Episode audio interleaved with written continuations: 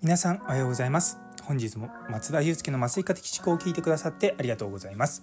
この放送は無痛分娩や酸化麻酔を中心に医療ビジネステクノロジーなどのいろいろを毎朝6時に発信していく番組となっております。本日はですね絶対に外さない質問というものを共有させていただきたいと思います。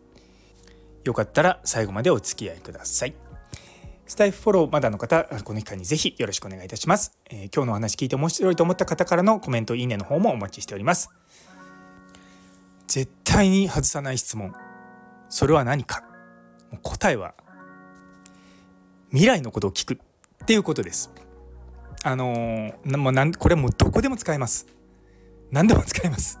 でっていうのは大体いつもあるお話ってこれまでの経験とか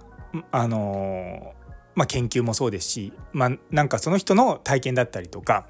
まあ、そういったことがあってまあね話してるわけですよ。でもなので必ずその将来についてね聞くとそれはもう分かんないことなのでその人が思ってることっていうのが引き出されるっていうことなんですね。だからこれは本当にどこでも使える質問だと思うんですよ。例えば、うん、なんだろうなあの昨日の続きで言うと無痛分娩の話を例えばしました。で僕は話あの誰かの話聞いて例えば今こういう無痛分娩やってますうちではこういうふうにしてますって言ったらそこでじゃああ先生のところではじゃあ将来的にこの無痛分娩どうしていきたいと思うんですか？数を増やしていきたいのかそれとも質を高めていきたいのかそれともあの施設ではもういいからもっと別のところにこう教えに行きたいのか、まあ、いろんなね未来像があるわけですよ。っていうのは未来っていうのは本当にたのいろんな方向に向かって進んでいくんですね。なので質問もそのさっき言ったその未来はどうなるんですかとか将来のこと聞くっていうことは決してその延長線だけじゃなくてその別軸のところも聞けちゃうんですよ。でさらにですね例えばその話の内容が将来の展望についてだったとするじゃないですかそうするともうすでに将来のこと考えていうか、まあ、それがもうテーマになっちゃってるからいやねもう質問する内容ないよって思うかもしれないですけどいやいやいやあるんですよ。っていうのは例えば将来の展望あの例えばなんだろうな日本で無痛分娩が今は10%ぐらいですけども将来的にあ40%になるようにあの、まあ、麻酔科医を教育してきます患者さんをまあ教育してきます妊婦さんにもっとこうフリーにアクセスできるような社会をを作っていきたいと思います。っていうので例えば閉まったじゃんとするじゃないですか。そしたらまあ、そこからさらに将来を聞くわけですよ。じゃあその目標が到達したらその後はどうすればいいですか？とかその後はどうなると思いますかとかだからその将来が例えば10年後20年後かもしれんけども例えば40年後50年後、まあ、場合によって100年後みたいな話を考えるってことはやっぱみんな慣れしもしてたりとか、まあ、してなくてもそれを機に考えるようになると思うんですよね。やっぱ目標とかあるとそれを到達した後じゃあどうするのってやっぱあるんですよ。でそこまである程度考えていかないとそこからさらにあの目標到達したああ終わったって言ってそこで終了しちゃうわけですよ。でもあの改善とか何でも同じなんですけどもやっぱ目標到達したら次の目標を見つけてまたそこからどんどんどんどん進んでいくんですね。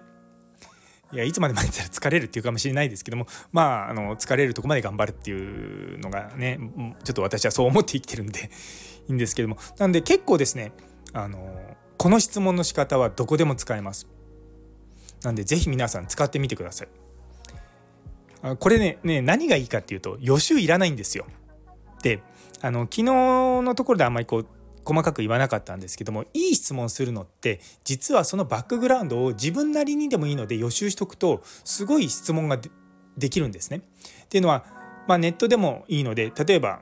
ね、さっきのまあ無痛分娩の話ですけどじゃあ無痛分娩ってことで調べて自分なりの調べたことをまとめておくとそれと多分同じこと言っているかもしれないし別のこと言ってるかもしれない。でその別のところっていうのはすいません私はこうの私はこう思ってたんでこう調べてたんですけどもあのこれと違うのはなぜですかっていうふうにするとそれはもう一つのいい質問になるわけですよ。っていうのは自分がパッと調べて出てくることっていうのは他の人もパッと調べたら出てくることなわけですよ。それとの講演した人が違うこと言ってたらそれは何なんだろうっていうのはやっぱりみんな同じことを思うわけですよね。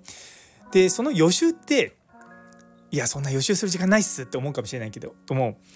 あの、ま、今だったらそのスマートフォンとかもあるのでもう公演中に予習とかもできるんですよ。そう。まあねそういうことをするだけでも全然違ってきたりとかその講演中に出てきた何か一つのキーワードのことをちょっと深くちょっとの何個かちょ単語調べてみてそれといやなんかちょっと自分が見たこととなギャップが埋まらないなと思ったらそれを質問してみるとか。あのそういったものをねやりながらやるとですね結構質問って出てきます。まあねあのこれも本当慣れというかまあねそういったのは大事なんですけれどもやっぱ質問してみないとうんまあ一つ壁を越えられないって言い方変なんですがやっぱ飛び箱って一回飛べるようになったらその次もね飛ぼうとチャレンジするわけですよでもやっぱ飛べない状態だとなかなかこうね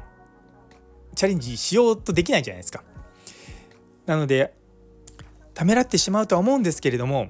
是非是非あの質問をねするという癖をつけていただければと思います。というところで最後まで聞いてくださってありがとうございます。昨日の、えー、質問力を身につけるというお話にいいねをつけてくださった石峰海さん、ティーママさん、さやもさん、岡プラスさん、さらにコメントくださったもみじさん、中村先生、みかんの葉っぱさん、そして今回はなんとなんとマータンさんからギフトをいただきました。ピンクのハッピー。どうもありがとうございます。いや初めてかもしれないです。ギフト。ギフト初めてですね。いやとっても嬉しいです。励みになりますので是非これからもどうぞよろしくお願いいたします。というところで、え最後まで聞いてくださってありがとうございます。